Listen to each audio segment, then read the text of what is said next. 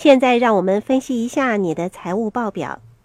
该是你设定财务目标的时候了，因为你充满了力量，有机会为自己做出改变一生的决定。我们先复习一下刚才提到的几个指标吧。首先，你的现金流模式是什么？记得穷人的现金流模式吗？穷人把赚到的通通花掉，收支平衡对他们来说是天方夜谭。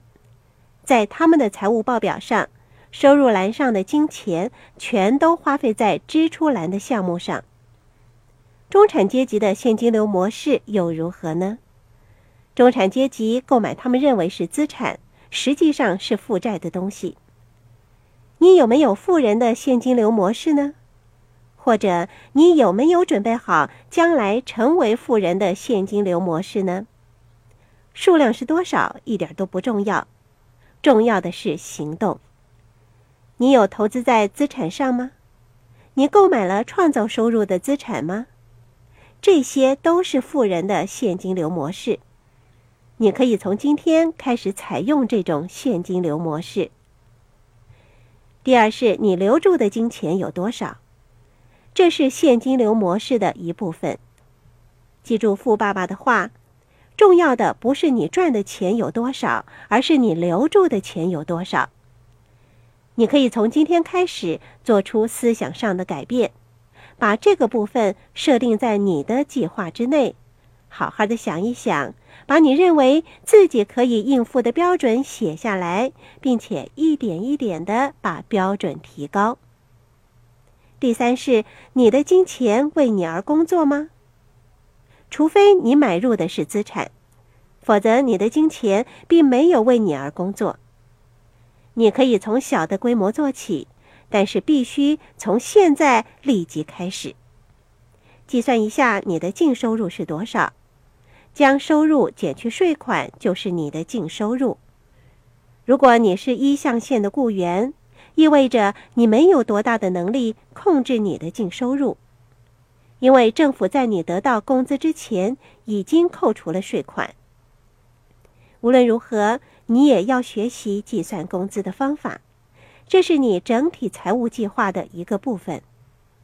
如果以后你建立了企业，就可以合法的把个人税务中不可扣除的税项转移到企业上，从而减低你个人的税额。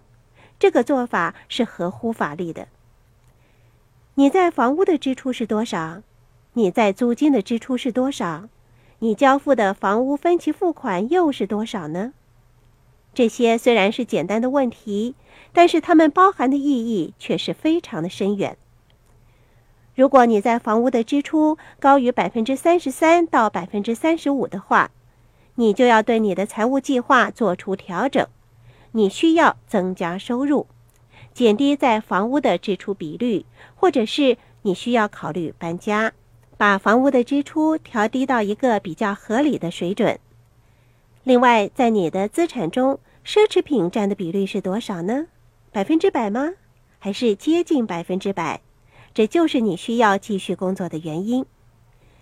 我们希望你从今天开始购买资产，让资产为你购买奢侈品。我们也希望你得到你想要的奢侈品。可是，请你先从购买资产开始，让资产为你工作。到那个时候，你可以随时购买你心爱的奢侈品。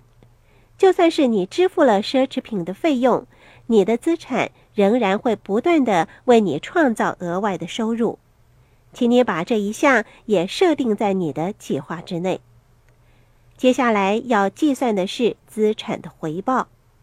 目前，你可能没有任何资产的回报，因为你就是自己唯一的资产，为着金钱而工作。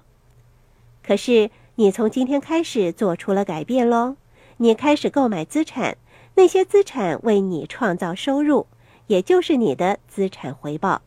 举例来说，你购买一个做出租用途的房地产，你支付了$10,000的定金，其余的你在银行申请了抵押贷款，然后你把这个房地产出租了，每个月底收到的租金是$200。你支出了$10,000，每个月收到的是$200，一年的租金就是$2400。